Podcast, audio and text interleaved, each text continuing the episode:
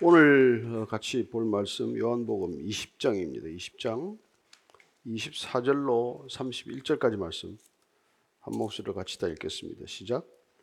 열두 제자 중에 하나로서 디두모라 불리는 도마는 예수께서 오셨을 때 함께 있지 아니한지라 다른 제자들이 그에게 이르되 우리가 주를 보았노라 하니 도마가 이르되 내가 그의 손에 못자국을 보며 내 손가락을 그 못자국에 넣으며 내 손을 그 옆구리에 넣어보지 않고는 믿지 아니하겠노라 하니라.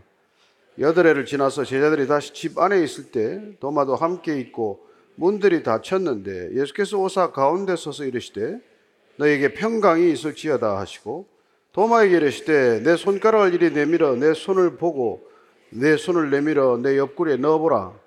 그리하여 믿음 없는 자가 되지 말고 믿는 자가 되라. 도마가 대답하여 이르되 나의 주님이시오. 나의 하나님이 신이다. 예수께서 이르시되 너는 나를 본고로 믿느냐 보지 못하고 믿는 자들은 복되도다 하시니라. 예수께서 제자들 앞에서 이 책에 기록되지 아니한 다른 표적도 많이 행하셨으나 오직 이것을 기록함은 너희로 예수께서 하나님의 아들 그리스도이심을 믿게 하려 하며 또 너희로 믿고 그 이름을 힘입어 생명을 얻게 하려 함이니라. 아멘. 하나님 아버지 저희들이 어, 주님께서 부르셨기에 주님과 함께 믿음의 여정에 올랐습니다. 이 여정의 끝이 어디인지 주님께서 다 말씀해 주셨길래 믿음으로 이 길을 끝까지 완주할 수 있을 줄로 믿습니다. 어, 올 한해도 믿음의 여정을 잘 또 마무리할 수 있게 도와주시고 저희들이 새해를 믿음의 눈을 크게 떠서 맞게 하여 주옵소서. 아, 예수님 이름으로 기도합니다. 아멘. 예, 부활은 사실 이성으로 믿어지지 않는 사건이에요. 예, 부활 때문에 걸려서 믿지 못하는 사람이 상당히 많습니다. 어, 그래서 이 뭐 자유주의 신학을 한다든지 하는 분들은 이 부활 사건을 놓고 이게 실제 사건이냐 아니면 신화냐 설화냐 하는 논쟁을 곧장 버리고 어, 결론에 이르지 못하는 그런 모습을 봅니다. 어, 우리는 사도 요한이 이 책을 쓴 목적을 어, 우리가 방금 읽었듯이 믿게 하기 위해서 이 책을 썼다고 말합니다. 따라서 요한복음은 우리를 믿게 하기 위한 믿음의 책이에요. 어떻게 하면 믿게 할 것인가? 본인들은 어떻게 믿음에 이르렀나? 이제 그 얘기를 기록한 것이죠. 예수님의 어떤 면들이 믿을 만한 면들인가? 이런 것들을 골라서 기, 록을 한 것이죠. 그래서 요한복음에는 믿다라고 하는 동사가 한 100여 차례 나와요. 뭐 엄청난 횟수가 나오는 거예요. 동사 단 하나도 이게 명사로 쓰지 않습니다. 그 100여 번에 나오는 그 믿음이라는 동사가 다 동사로 되어 있어요. 동사라는 것은 행위를 뜻하는 거예요. 믿음은 반드시 행동을 수반하는 것입니다. 믿음은 우리 안에 고요히 담겨 있는 정적인 어떤 상태가 아닌, 아니라는 듯이 그렇게 쓰고 있는 것이죠. 사도 바울이 그렇게 행동적인 믿음을 가졌지만은 그는 서신서 전체를 통해서 믿다라는 동사를 요한복음 한 번에 나오는 그 숫자 정도를 쓰고 있어요. 여기 요한이 얼마나 이 믿음이라고 하는 것, 예, 이걸 그 중요시하는지를 알 수 있고 근데 믿음이라는 동사를 쓸 때 동사 혼자 쓰지 않고 전치사가 꼭 따라붙어요. 되게 어, 영어로는 into라는 전치사예요. in이라는 전치사예요. 그럼 believe in 하면은 어떤 누군가를 대상으로 할 때 그 대상 안에다가 믿음에 어떤 초점을 둔다는 뜻입니다. 그러니까 믿음은 바로 그 전치사로 인해서 우리에게 어떤 것을 알려주냐면 믿음이 하나의 관계라는 것을 알 수 있습니다. 내가 믿는 대상 안으로 향한 나의 태도를 말하기 때문에 그것은 행동이며 동시에 또한 관계성을 뜻한다는 것이죠. 그래서 믿는다는 건 나 혼자 되는 일이 아니잖아요. 내가 누구를 믿는다 하면은 믿는 대상에게 비중이나 가치를 두는 것을 말하는 것이란 말이죠.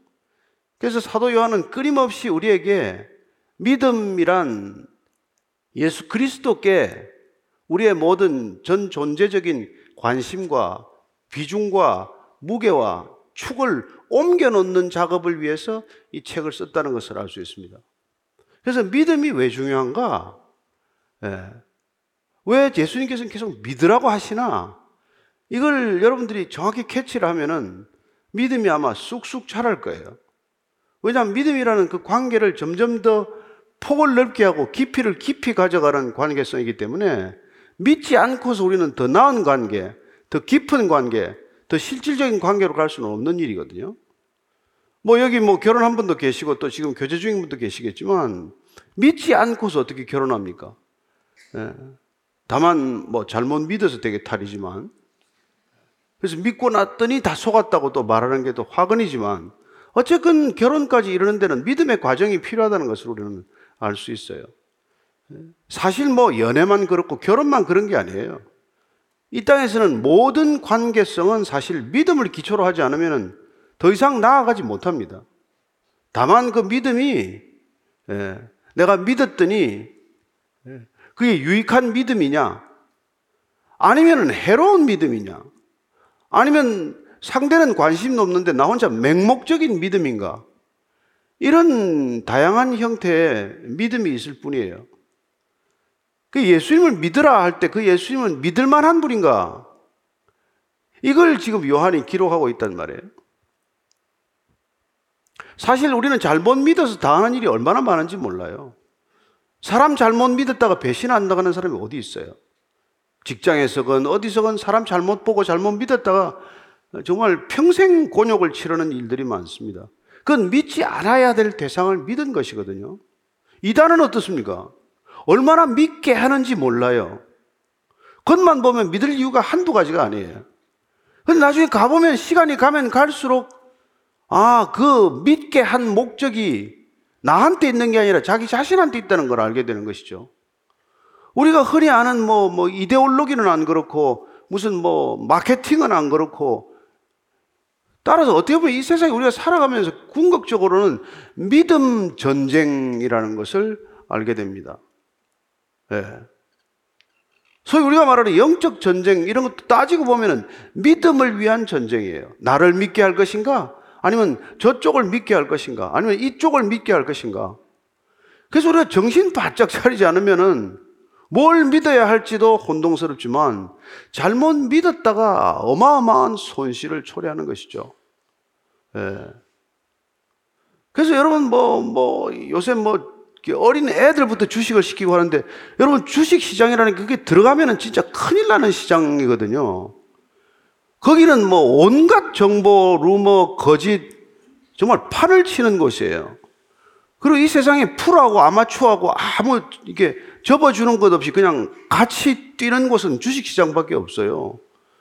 여러분이 프로 프로 리그에 가서 축구할 수 있습니까? 프로 탁구 선수들하고 아마추어 탁구 선수들하고 차이가 얼마나 나는지 아시죠? 바둑은 어떻습니까? 아무리 취미생활이라도 프로 바둑과 아마추어 바둑은 게임이 안 돼요.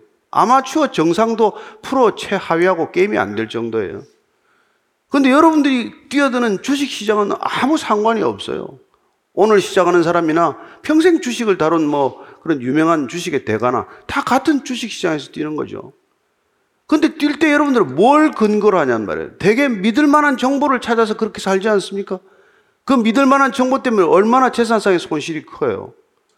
나중에 보면은 여러분 0.03%가 돈을 번데 나머지 99% 이상은 다 그 사람들 돈 벌게 해주는 그런 시장이 주식 시장이란 말이에요. 그게 그런 여러분들이 믿고 뛰어드는 그 소위 자본주의 시스템의 꽃이라고 부르는 주식 시장의 실태예요, 실태. 누가 정확히 가르쳐 줍니까? 매일같이 새로운 사람이 어리숙한 사람이 유입되지 않으면 안 되는 시장인데.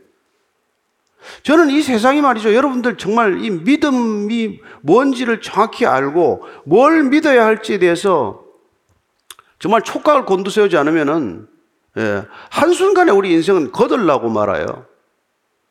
그래서 오늘 예수님께서는 믿음의 본질을 이렇게 디두모라고 하는 도마를 통해서 말씀해 주고 계십니다. 도마는 열두 제자 중에서 뭐 특히 의심이 많은 제자 이렇게 우리가 별칭을 붙여놨는데 사실은 뭐 누군들 의심이 없겠어요.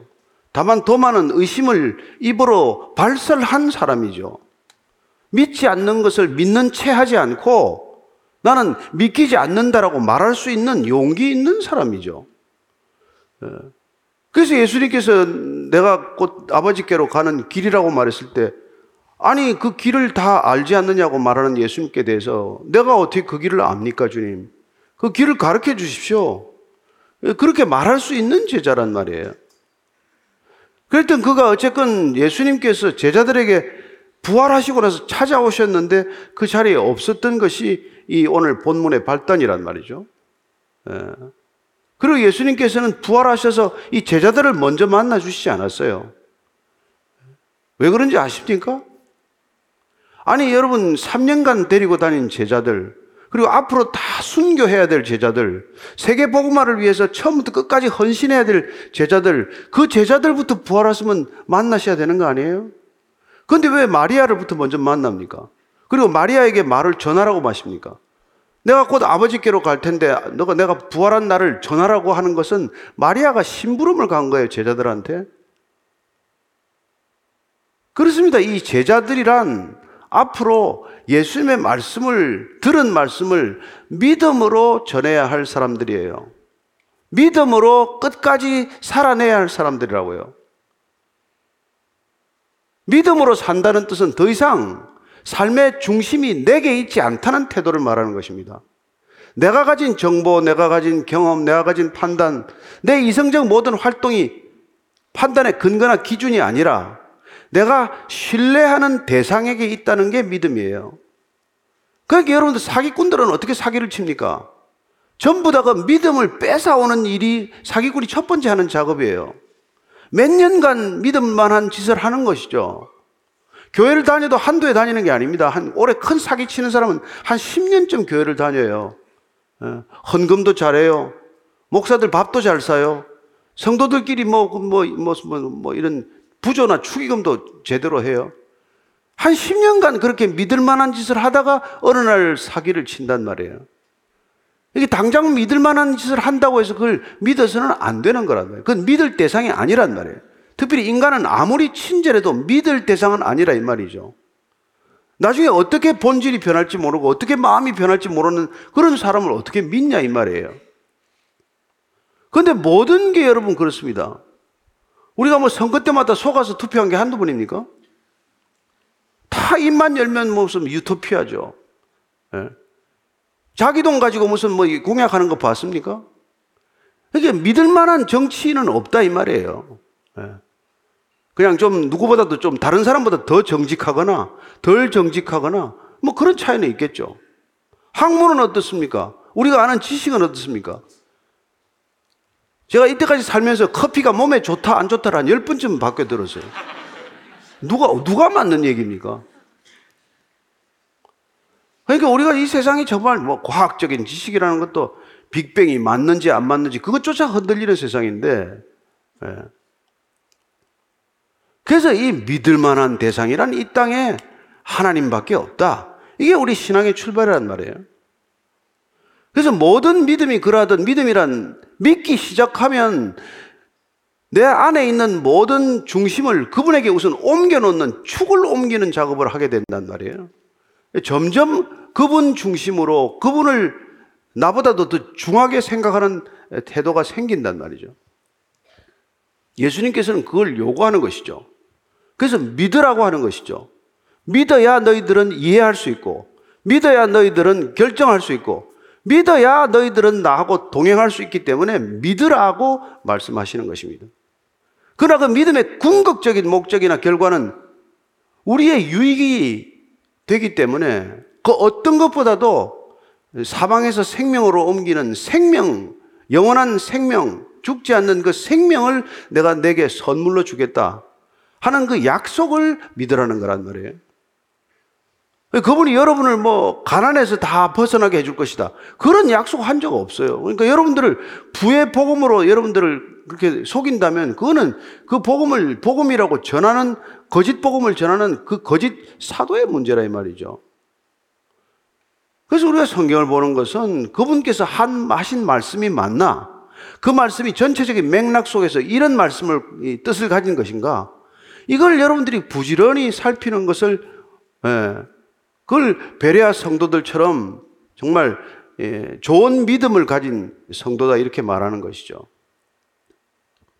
그래서 예수님께서 느닷없이 이렇게 예, 두려움에 떨고 있는 제자들한테 쑥 나타나셔서 예, 선물을 주세요. 선물을 부활하셔서 무슨 부활하셔서 깜짝 놀래키거나 부활하셔서 야단을 치거나 부활하셔서 무슨 새로운 뭐 뭘 이걸 하는 게 아니에요. 지금까지도 늘 강조해 왔듯이 평강이 있을지어다.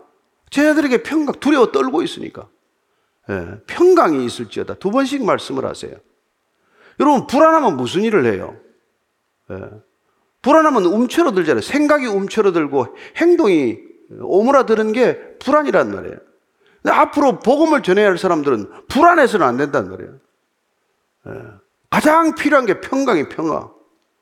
뭘 하든지 평강 속에 해야 되는 것이죠. 예. 서로 죽음으로 걸어가더라도 평안하게 걸어가야 되는 거예요. 그래서 여러분 유대인 랍비들이 말이죠. 그, 그 2차, 저 뭐야, 나치 정권에 끌려가 죽으러 가면서도 예, 시편을 암송하고 걸어가고 그런단 말이에요. 가스실로 당장 끌려 죽으러 가면서 암송하는 게 시편 23편이에요. 예. 코앞에 지금 뭐 가스실에서 죽을 판인데 무슨 여호와는 목자신이 부족함이 없어요. 그러나 그게 부족함이 없다는 평강이 내 안에 들어와 있기 때문에 그런 죽음의 길도 마다않고 갔단 말이에요. 예. 여러분들이 이 신앙의 길이란 믿음의 길이고 그 믿음의 길이란 엉뚱한 걸 믿어서는 큰일 나는 거예요. 내 마음대로 여러분들 믿어서는 아무것도 안 믿는 것보다 더 못한 믿음이 되는 거예요. 예수님은 나를 잘 되게 하실 거야. 나를 뭐, 뭐, 예. 나를 부자로 만들 거야. 나를 뭐 꼬리가 되지 않게 하고 머리가 되게 하실 거야. 그런 얘기를 언제 했는데?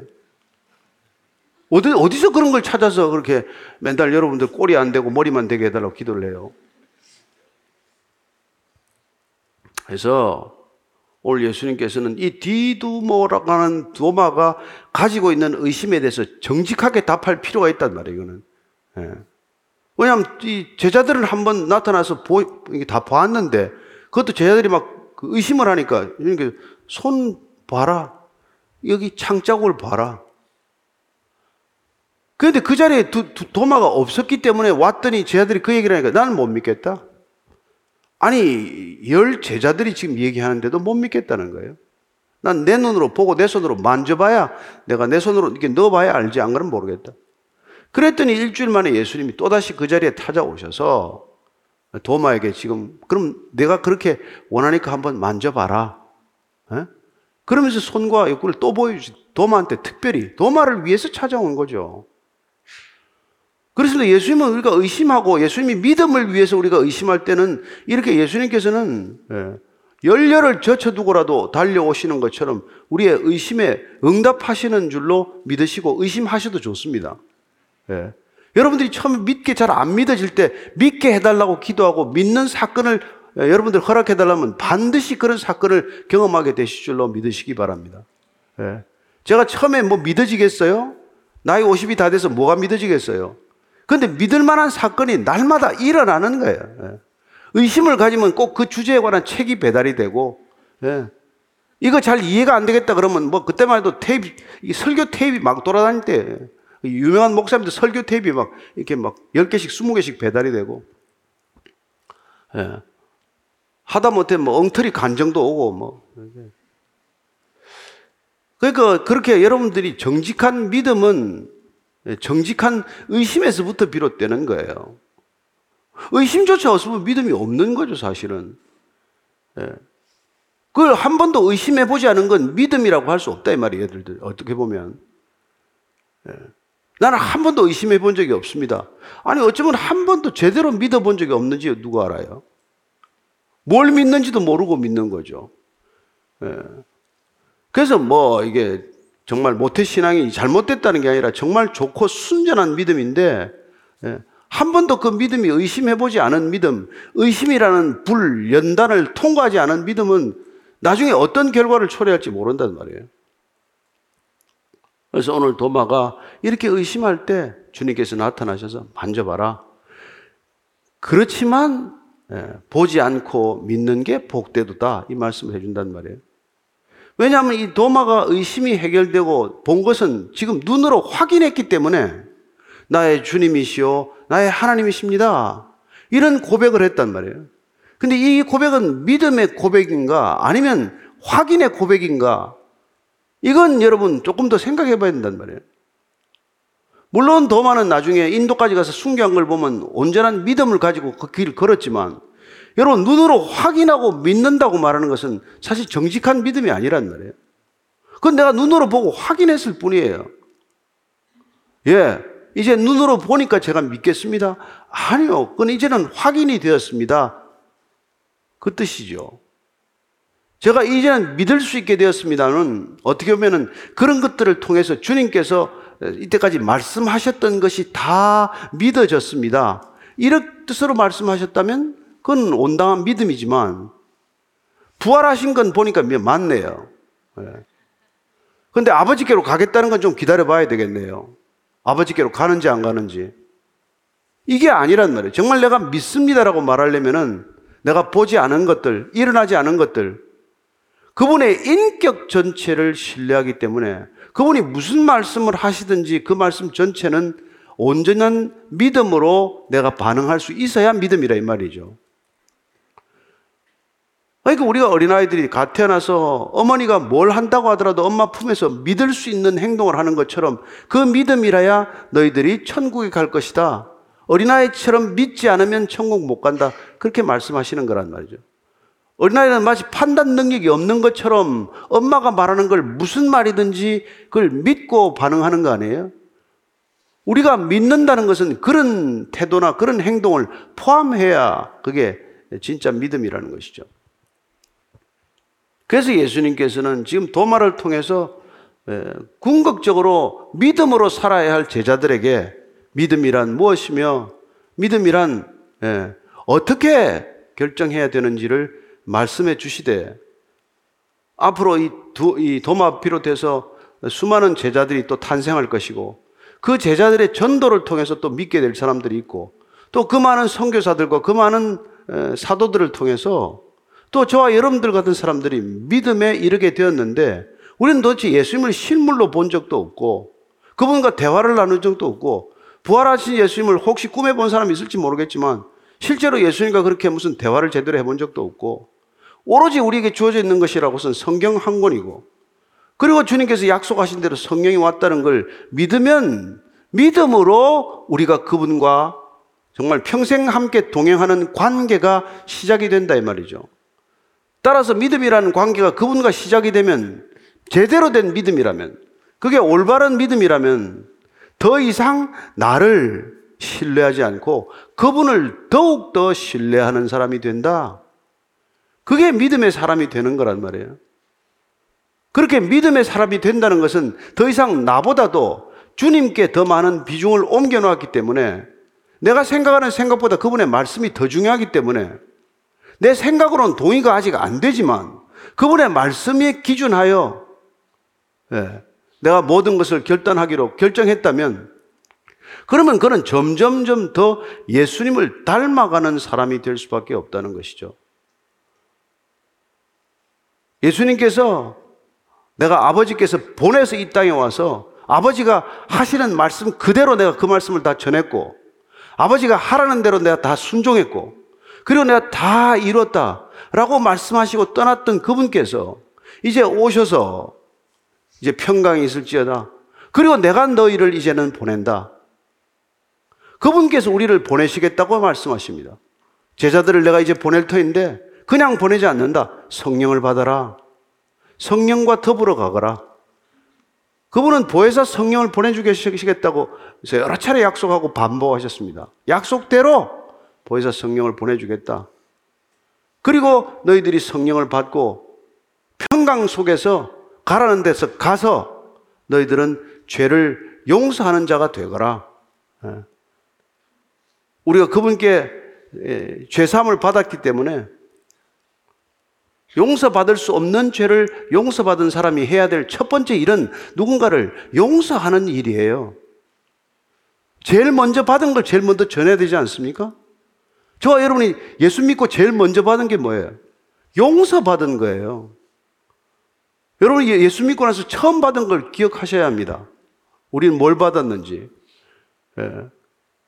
그분께 처음 받은 것은 그분이 우리의 죄를 용서하신 것입니다.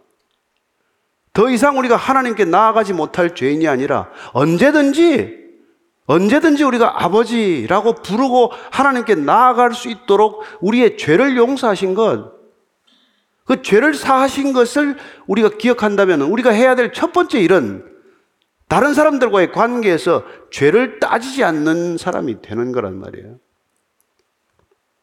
그래서 그리스도인들 때문에 이 죄가 가득한 세상이 살만한 세상으로 변해간다 이 말이에요. 우리가 가서 다시 그분의 용서를 전하고 그분께서 이미 용서하셨습니다. 그분의 용서를 받아들이십시오. 그분의 용서라면 여러분 자유하실 것입니다. 그분의 용서를 진정 믿는다면 당신은 진리 안에서 자유하실 것입니다. 이거를 전하는 게 우리의 소명이란 말이에요. 그거 하라고 평강도 주시고, 그거 하라고 성령도 주시고, 그거 하라고 우리에게 모든 직업도 주시고, 능력도 주신 줄로 믿으시기 바랍니다. 다른 이유 때문이 아니에요. 따라서 이 땅에 그리스도인들이 아니면 소망이 없다. 이건 우리가 무슨 뭐, 뭐, 뭐, 과학적인 과학자를 많이 내고, 무슨 뭐, 뭐, 유명한 예술가를 많이 내고, 문화적인 창작자를 많이 내고, 그래서 살만한 사람을 만든다는 게 아니에요.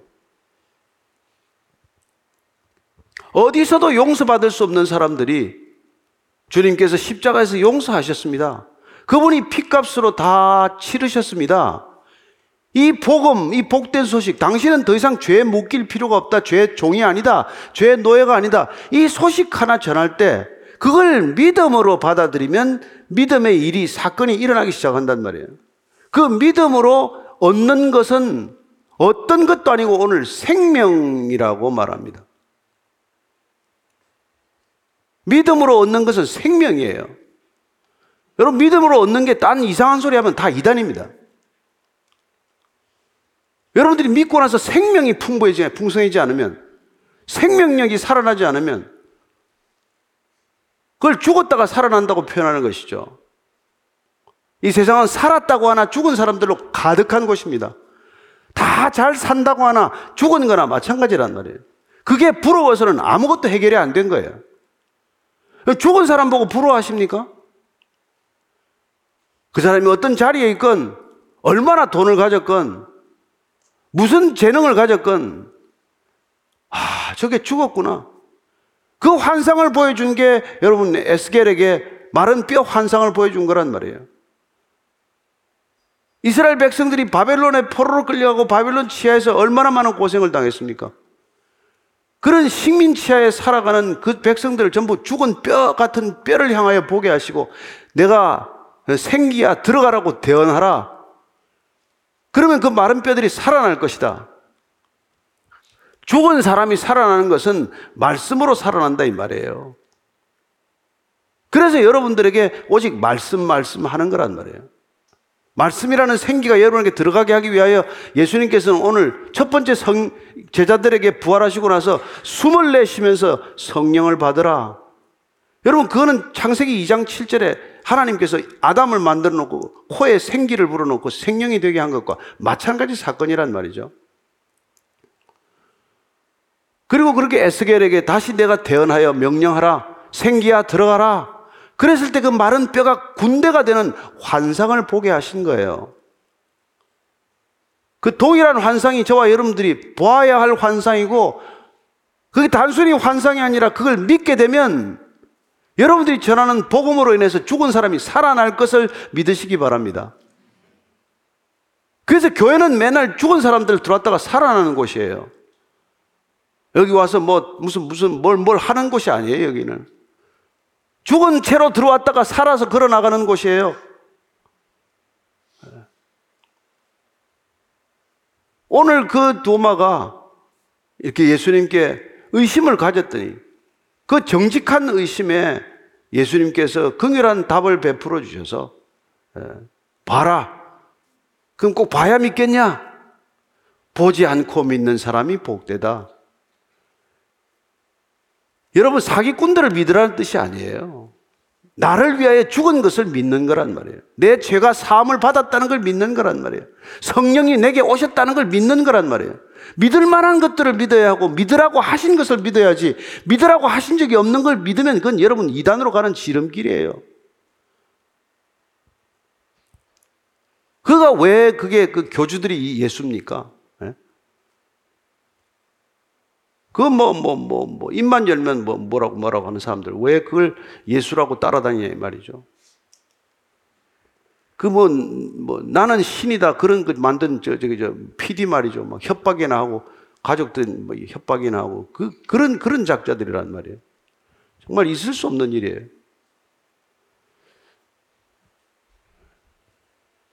그래서 나중에 히브리스 기자는 믿음이라는 것을 이렇게 정리해 주고 있는 것이죠. 11장 1절 2절입니다. 시작. 믿음은 바라는 것들의 실상이요 보이지 않는 것들의 증거니 선진들이 이로써 증거를 얻었느니라. 믿음의 선배들은 다 믿음으로서 증거를 얻었어요. 증거를 보고 믿지 않았습니다. 믿음으로 보았더니 증거를 얻게 되었다는 것이에요. 여러분 다 이해해서 믿는 거 아닙니다. 믿고 나면 이해가 될 것을 경험하게 되는 거란 말이죠. 믿었더니 우리가 이해할 수 없는 걸 이해하게 되는 거예요. 그런 특권과 그런 보상이 따르는 것이죠. 네. 믿음은 바라는 것들의 실상이라고 하는 실상이란 현실인데 어떻게 현실 눈앞에 안 펼쳐진 걸 현실이라고 말하겠어요. 그러나 믿음은 눈앞에 펼쳐져 있지 않는 그 현실을 눈앞에 펼쳐지는 현실로 경험하게 하는 그냥 유일한 능력이라고 지금 말하는 것이죠. 그래서 여러분 이 믿음의 원리를 가지고 얼마나 많은 여러분 자기 개발서가 나왔어요. 믿음의 원리는 동일할지 모르지만 뭘 믿느냐에 따라서는 전혀 길이 다르다는 것입니다. 믿으면 없던 게 생기는 건 사실이겠죠. 그러나 그게 생겨서 좋을지 안 좋을지는 어떻게 또 누가 압니까? 네. 돈을 번다고 다 잘 됩니까? 돈 많아서 잘 사는 사람 저는 본 적이 없어요. 네. 호화스럽게 살 뿐이죠. 잘 사는 사람은 못 봤습니다. 권력을 많이 가져가지고 잘 사는 사람 하나도 못 봤어요. 다 불행할 뿐이에요. 그리고 보이지 않는 것들의 증거다. 믿음은 보이는 것들을 증거로 취하는 것이 아니라 보이지 않지만 그걸 증거로 이미 쥐고 있는 사람들이에요. 네. 따라서 우리는 부활한다, 죽고 나서 부활한다는 뜻이 아니에요. 믿음으로 이미 쥔 게 부활 생명이고 부활 소망이에요. 여기서 여러분들이 손에 쥔 것처럼 쥐고 있지 않으면 부활 생명이 없으면 여러분들 시체 태우고 나면 뭐 부활할 줄 아십니까? 아니란 말이에요.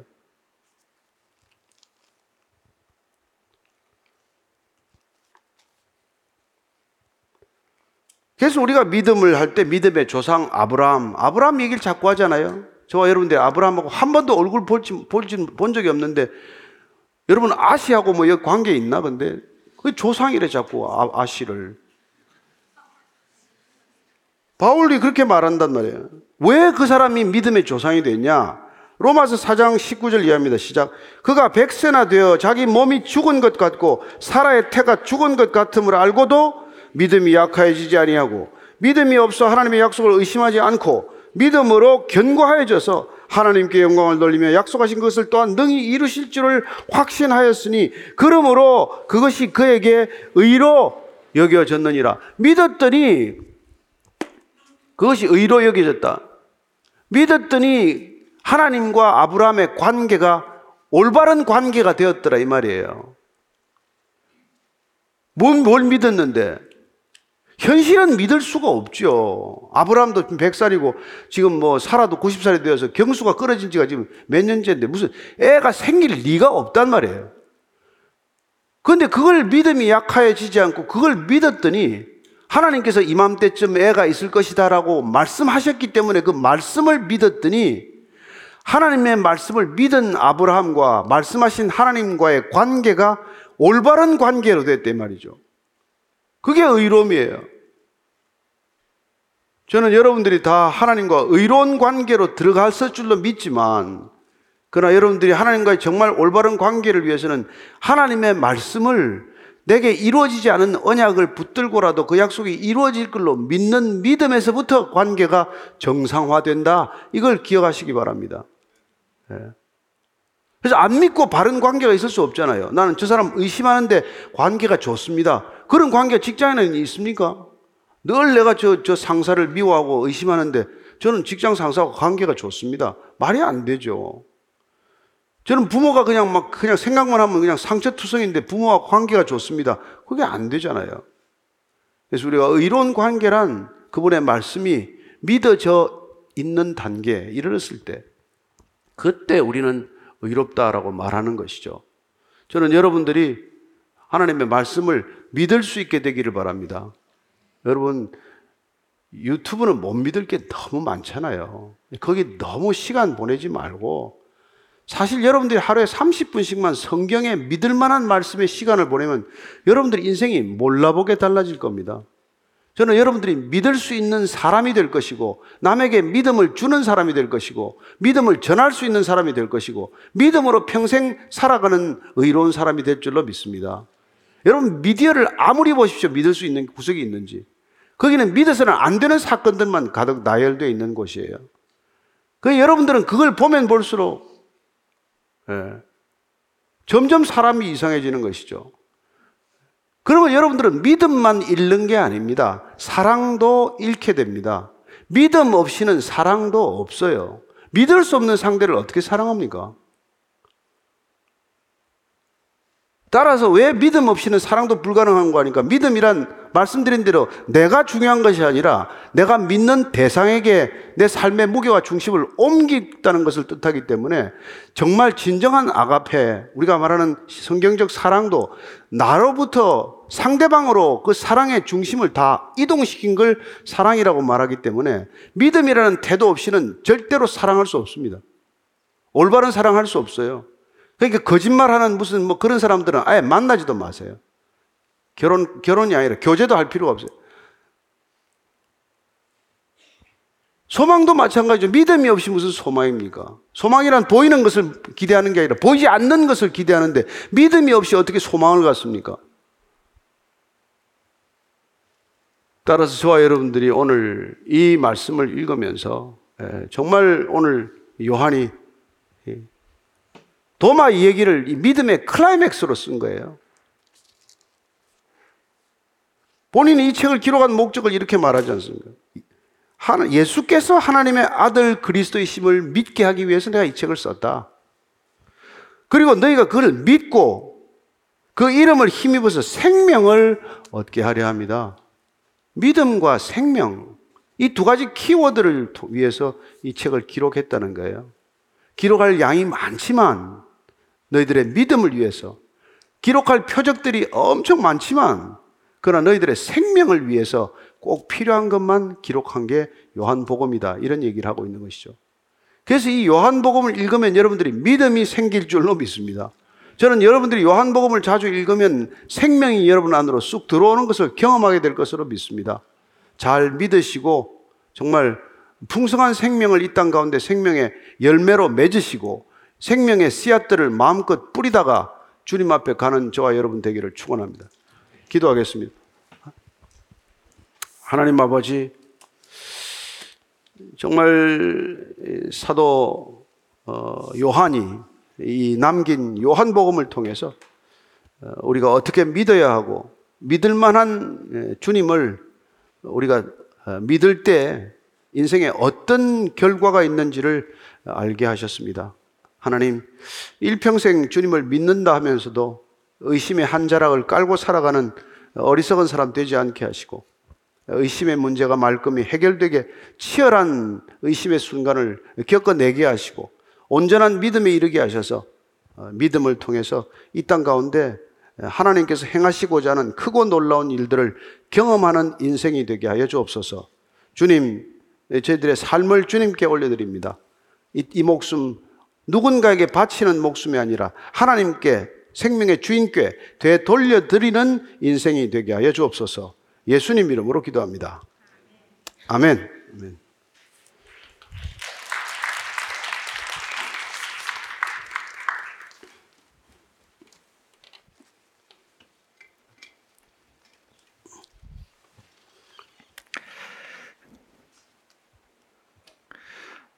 믿음에 관한 질문이 왔습니다.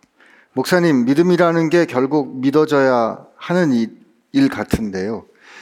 그럼 믿어보려고 애쓰는 건 도움이 안 되는 걸까요? 지인 중에 자기는 믿고 싶은데 안 믿어진다고 하는 사람이 있습니다.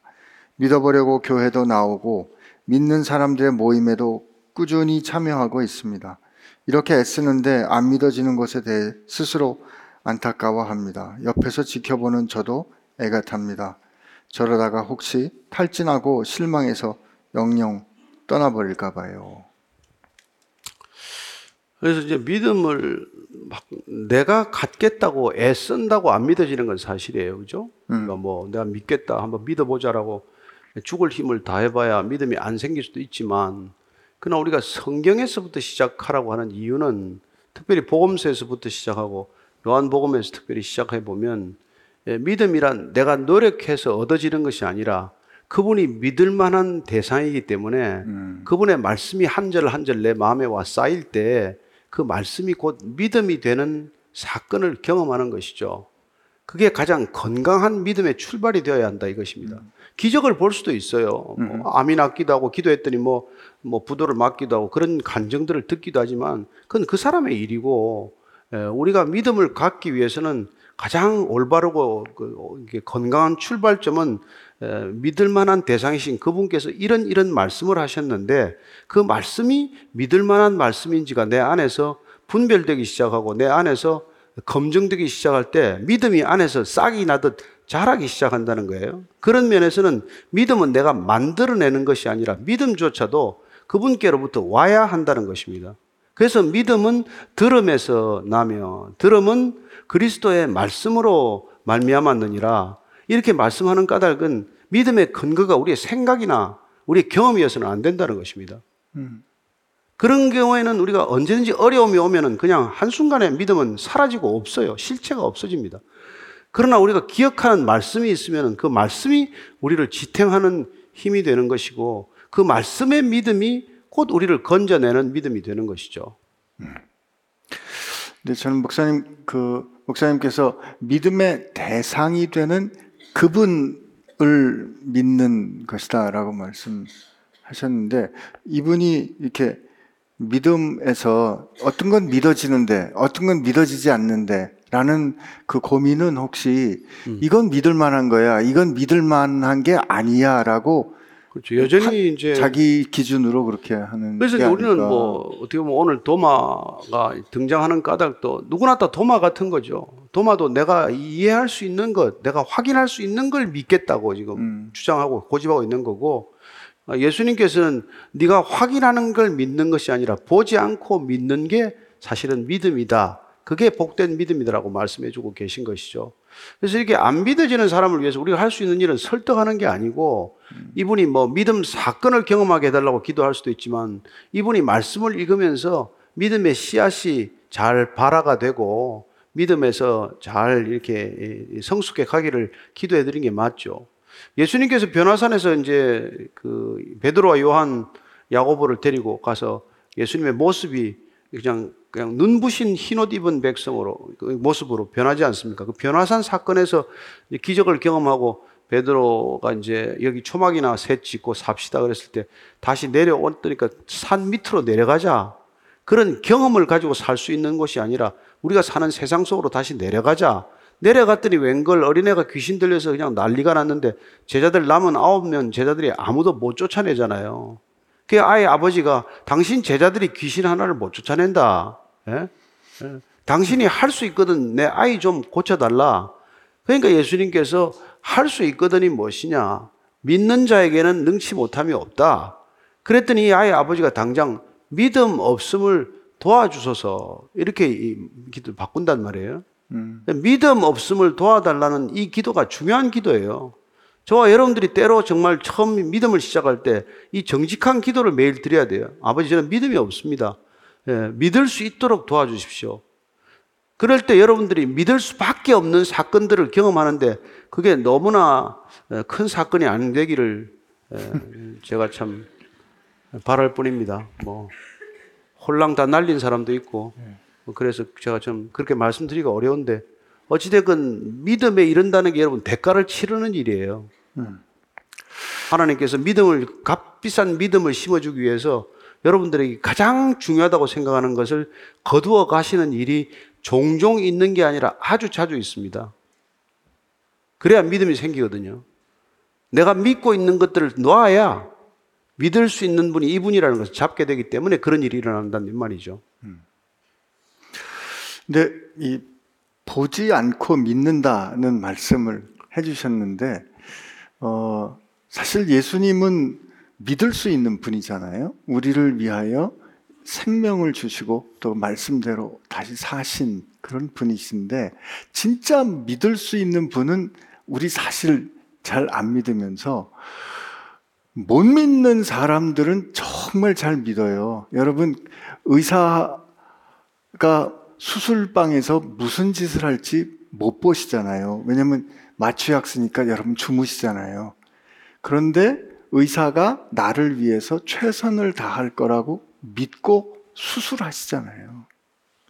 이게 뭐 어, 우리 그냥 살면서 이 사람은 나를 위해서 좋은 일을 해줄 거야. 나를 살려줄 거야. 제대로 수술할 거야. 라고 못 믿으면 못 눕죠. 근데 우리는 그걸 믿고 우리 생명을 맡기는 결정을 하거든요.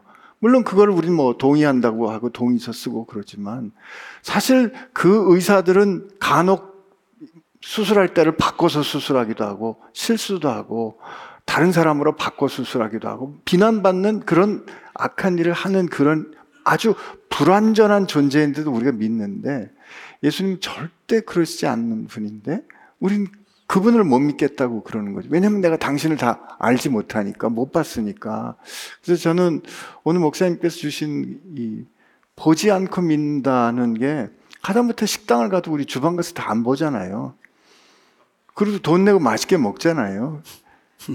이 집이 괜찮아 그러면서 아니 뭐 네. 하여튼 뭐 이렇게 재촉만 안 하면 됩니다.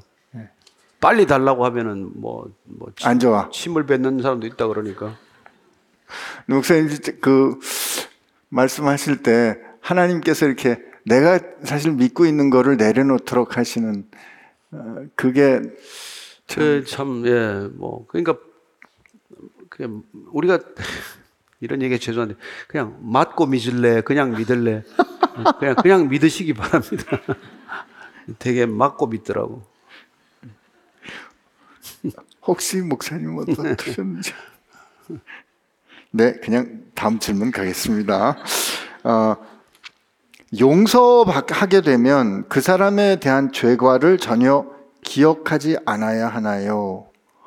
아니면 분별을 위해서 기억해야 할까요?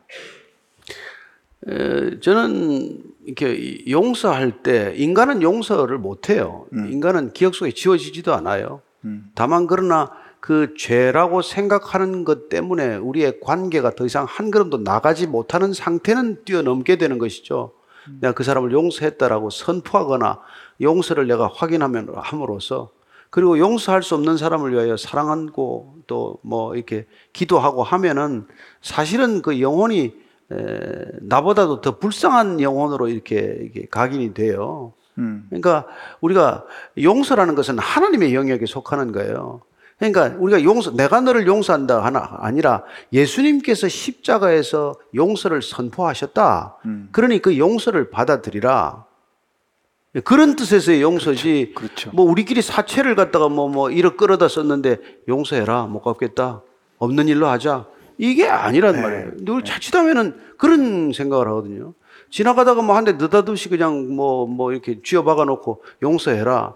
그게 그런 얘기 차원의 얘기가 아니에요. 이게 우리가 그 죄를 예수님께서 십자가에서 그럼 죄를 용서한 게 뭐냐? 우리의 사기죄, 간음죄, 강간죄, 무슨 살인죄 이걸 용서했다는 뜻이 아니에요. 죄란 하나님께 다가갈 수 없는 자기 중심성이에요. 하나님보다 내가 더 중요하게 생각하고 살아가는 전적인 인간의 존재론적인 태도를 말하는 거 이게 죄란 말이에요. 그 죄가 사함을 받음으로써 더 이상 내가 더 중요하다는 결정을 안 내릴 때 우리는 사기도 안 치게 되고 남을 해치지도 않게 되고 그런 것들로부터 점점 풀려나는 것을 경험한단 말이죠. 그래서 우리가 죄 용서를 받았다는 게 여러분들이 뭐 남한테 빚진 거 다 용서받았다고 여러분 빚진 사람한테 가서 내가 안 목사 지난, 어, 지난달에 100만 원 빌린 거 하나님 용서하셨대. 이게 무슨 어, 뚱딴지 같은 소리냐? 그게 여러분 밀양이라는 밀양, 영화의 소재 아닙니까? 애를 죽여놓고 말이죠. 하나님 용서하셨다니. 예. 하나님은 그런 살인범도 예, 뭐 또 그런 강도도 마지막 순간에 용서하셔서 내가 오늘 밤 낙원에 이르리라 약속할 수 있지만 그러나 그 인간이 치러야 될 이 땅에서의 죄값은 다 치르게 하신다 이 말이죠. 그러니까 어쩌면 우리가 무슨 사람과의 관계에서 느닷없는 짓을 다 저질러 놓고 하나님이 용서하셨다고 말하는 건 말이 안 돼요. 특별히 무슨 뭐이 교회의 성적 범죄 이런 것들 뭐 다윗도 그랬는데 뭐 그런 소리는 하고 앉았으면 말이죠. 세상이 그 보고 기가 막힐 노릇이죠. 세상이 가지는 도덕적 기준에도 미치지 못하는 사람이 되고 만단 말이에요. 그런 이단들이 얼마나 많습니까? 얼뚱한 짓을 하면, 하면서 말이죠. 예. 그러니까 우리가 죄란 자기 중심성으로부터 온전히 무게의 중심이 하나님께로 옮겨졌기 때문에 더 이상 내가 나를 고집하는 삶을 살지 않게 되는 게 드디어 죄로부터 풀려났다는 뜻이란 말이에요. 그런데 점점점 더 자기 주장이 강하고 자기 고집이 강한 사람이 되면은 죄가 하나도 해결이 안 된 사람이죠.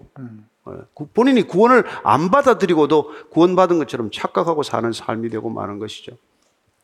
그래서 종교인이 더 무섭다 이런 얘기를 하는 것이죠. 그 죄를 용서해 주신 그 일과 관련해서 내 죄가 주님을 어떻게 아프게 했나 하는 그런 생각 우리 자, 자주 잊게 되는 것 같아요. 그래서 그 마치 예수님은 용서 전문가이신 것처럼. 어, 근데 참 진짜 용서받은 사람은 그 내가 어떤 일로 용서받았는지를 어, 받기 전후로 기억은 같지만 의미가 달라지기 때문에 그냥 아무 일도 없었던 거가 아니라 그 일로 인한 책임을 어, 오히려 더 기꺼이 지려고 하는 게 아닌가 그런 생각을 저도 해봅니다. 좀 아슬아슬한 질문이 있는데 그냥 그대로 전하겠습니다. 저희 교회 교인들이 저를 싫어하면 교회 나가지 말라는 하나님의 사인 맞죠?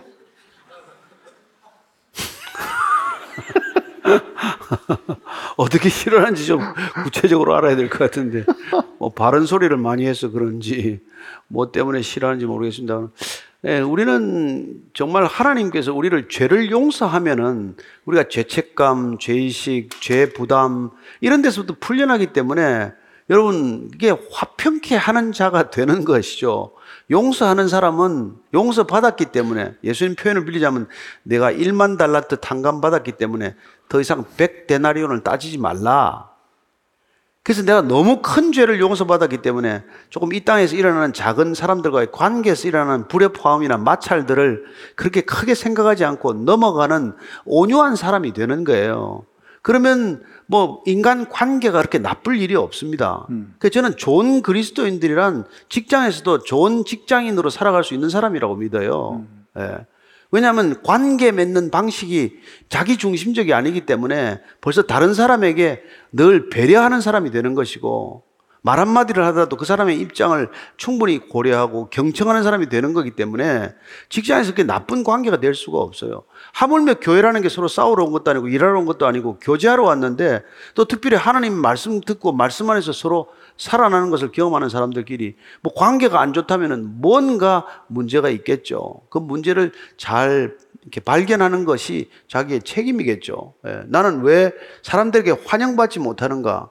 어쩌면 사람을 너무 의식해서 그럴 수도 있어요. 남들은 별로 신경도 안 쓰는데 자기가 이 정도 수준의 환대를 받아야 된다고 생각하기 때문에 왜 내를 이렇게 대접 안 해주지? 그게 서운해서 나는 환영 못 받는다고 생각할 수도 있어요. 그렇지 않아요? 그러나 점점 내가 사람들보다 하나님께 더 관심을 갖고 하나님께 집중하면 오히려 사람들이 내게 다가오거나 예, 오- 오히려 친밀감을 표현하는 일이 훨씬 많아지죠. 그러니까 사람에 대한 관심보다도 이분 그런 첫 번째로 관심을 하나님께로 옮겨 놓을 필요가 있다 이것이죠. 사람들의 말보다 하나님의 말씀을 더 두려워하고 하나님의 말씀을 더 기억해야 할 그런 필요가 있겠죠. 모태신앙 출신이라 이렇게 좀 말씀을 드릴 수도 있겠다 싶은데요. 교회는 무조건 환, 사람을 환대해야 된다라는 생각을 하는 것 같아요. 그 무슨 뜻이냐면 그렇기 때문에 나는 이 교회 처음 왔으니까 여러분은 나를 반드시 환대해야 된다라는 그런 생각 때문에 어, 거칠거나 좀 무례하게 행동하는 경우가 있는 것 같아요. 그렇게 하면서 이 교회는 왜 사랑이 없지? 이 교회는 왜 이러지? 이렇게 할 수도 있지 않나 하는 그런 생각 좀 하면서 아유 속이 시원하네. 아, 음, 잘하셨습니다. 아, 아, 지금 칭찬도 잘, 아니고 잘하셨습니다. 꼭 해야 될 말을 하셨습니다. 아, 저는 예수 믿는 사람들이 무례하지 않았으면 좋겠어요. 예. 그래서 어, 참 그, 런 거 하나를 어, 살아내지 못하면서 그거 혹시 그렇게 자기 자신을 보지 못하는데 이게 어 이 교회가 이렇게 나를 안 좋아 보니까 이 교회가 아니라는 하나님의 사인이라고 하나님을 이렇게 들먹들먹 하는 거는 혹시 조심해 봐야 하는 일이 아닌가.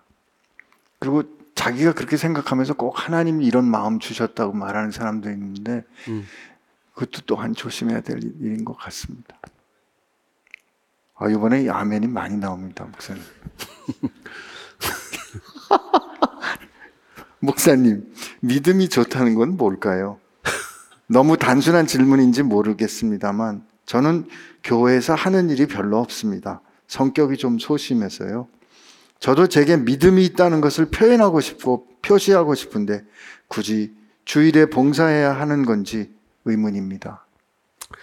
그뭐 답답답해 여러 번 얘기를 한 거에서 좀 참고가 됐으면 좋겠고 네. 근데 믿음을 자꾸 내가 평가하려고 할 필요도 없어요. 음, 나는 지금 믿음이 있나 없나가 아니라 내가 정말 예수님을 생- 더 많이 생각하고 있나 아니면 나를 더 많이 생각하고 있나 음, 거기에 집중하면 되는 것이죠.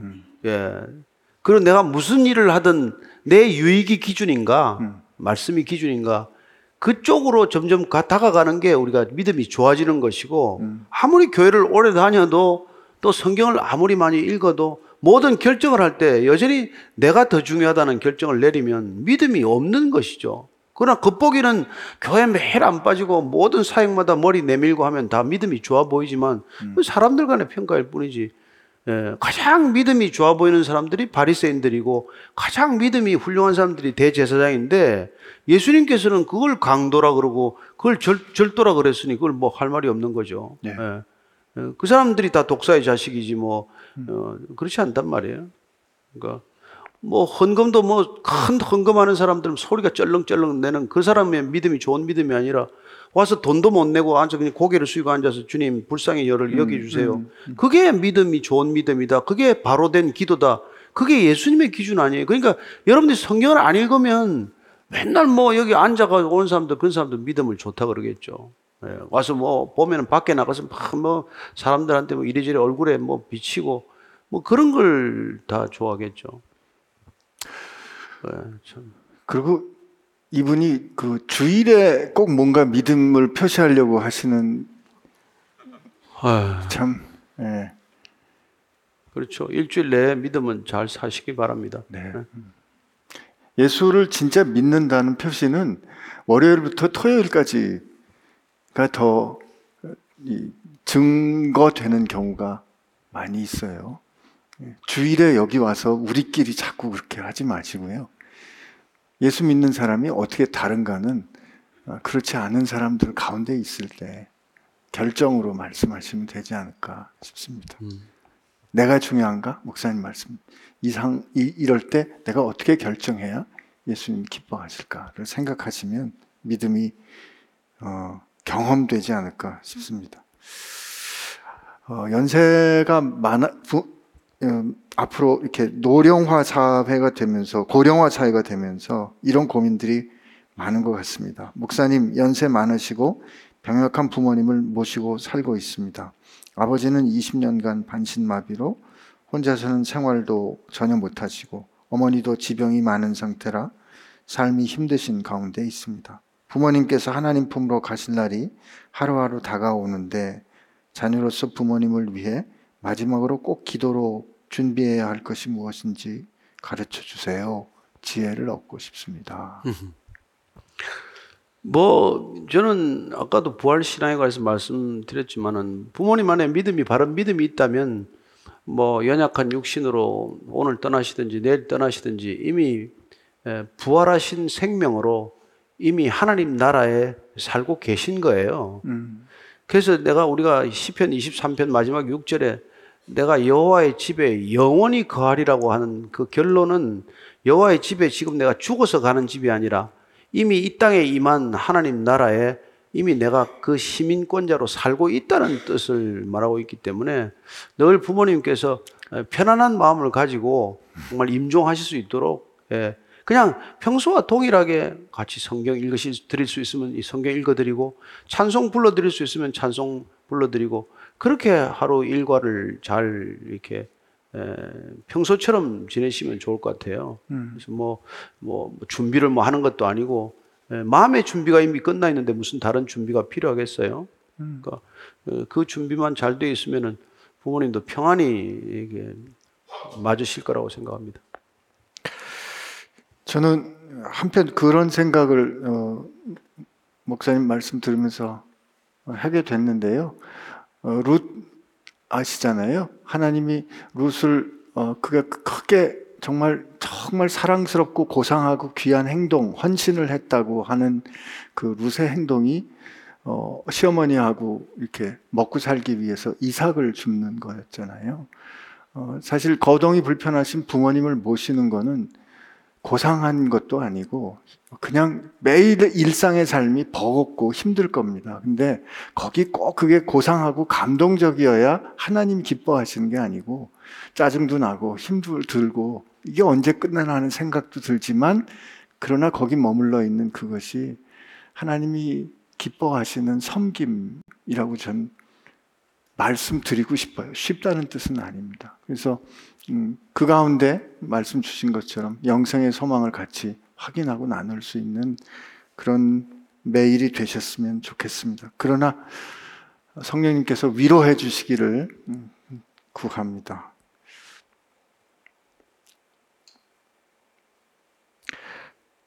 어, 한 가지 질문 마지막으로 더 드리고 아, 목사님께서 알려주신 올바른 믿음에 근거한다면 어떤 중요한 선택을 할 때 이 선택을 할까요? 저 선택을 할까요? 하고 이렇게 이, 고, 이 선택을 고르는 것과 같은 이렇게 기도하는 행위는 올바른 믿음이 아닐까요? 아니 우리가 뭐 이 땅에 살면서 어떤 결정을 놓고 그 많은 필요한 정보를 모으는 것 자체가 잘못된 게 아니잖아요. 네. 네, 많은 정보를 모으고 어, 또 객관적인 판단을 위한 자료를 모으는 것이지만은 그러나 최종적으로 우리가 결정권자는 내가 아니고 우리 주님이 결정권자다. 우리가 주님이라고 부른 분이 계시기 때문에 음. 그분께 우리가 가지고 가는 거란 말이죠. 그분께서 그 내가 결정하고자 하는 방향에 대해서 평안한 마음을 주시고 그것이 또 말씀에 비추어 보거나 또 믿음의 선배들하고 인원해서 뭐 조언을 구하거나 할 때 그런 것들이 뭐 이렇게 벗어나지 않았다.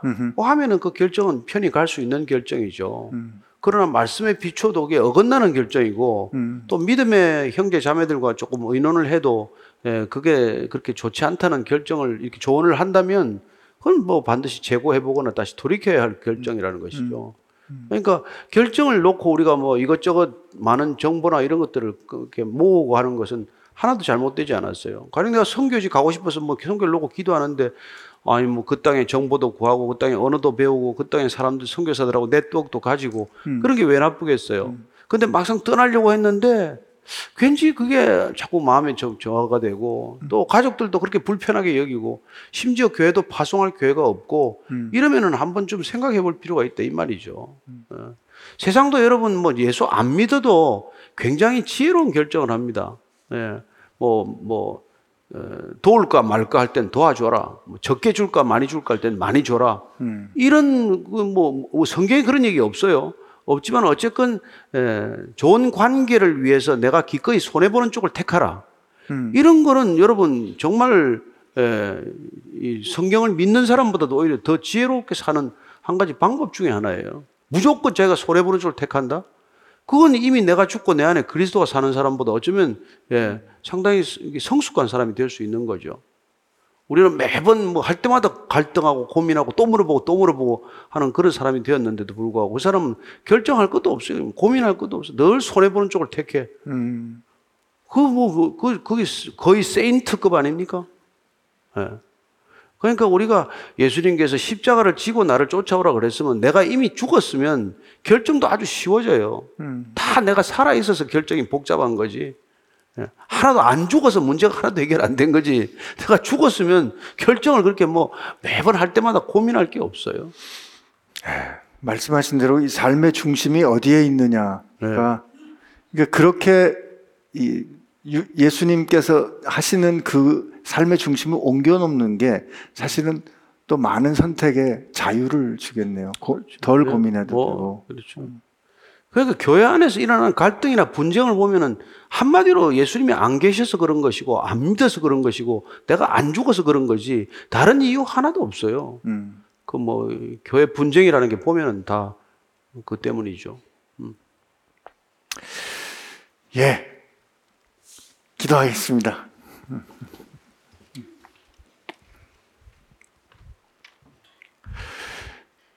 주님, 오늘 우리에게 믿음이 무엇인지 가르쳐 주시니 감사합니다. 우리가 믿을 분, 믿을 수 있는 분, 예수님인 거 알게 해 주셨고, 또 우리를 위하여 우리를 얼마나 귀히 여기고 우리 인생을 귀히 쓰기 원하시는지를 그 생명을 주심으로 확인하시고 그리고 그 결정이 옳았음을 부활하심으로 증명해 주셨는데 그리고 항상 우리보다 생각이 온전하시고 완전하시고 전능하시고 지혜로우신데 우리는 그 주님을 늘 온전히 의지하지 못하며 살았던 것 같습니다. 여전히 내 안에 있는 이 시퍼렇게 살아있는 이 욕심스러운 내가 오늘 예수 안에 온전히 죽게 하여 주옵시고, 이제, 이제 내 안에 그리스도께서 살아 그리스도의 영광을 위하여 사는 아버지 하나님의 영광을 위하여 사는 믿음의 사람 되게 하여 주옵소서.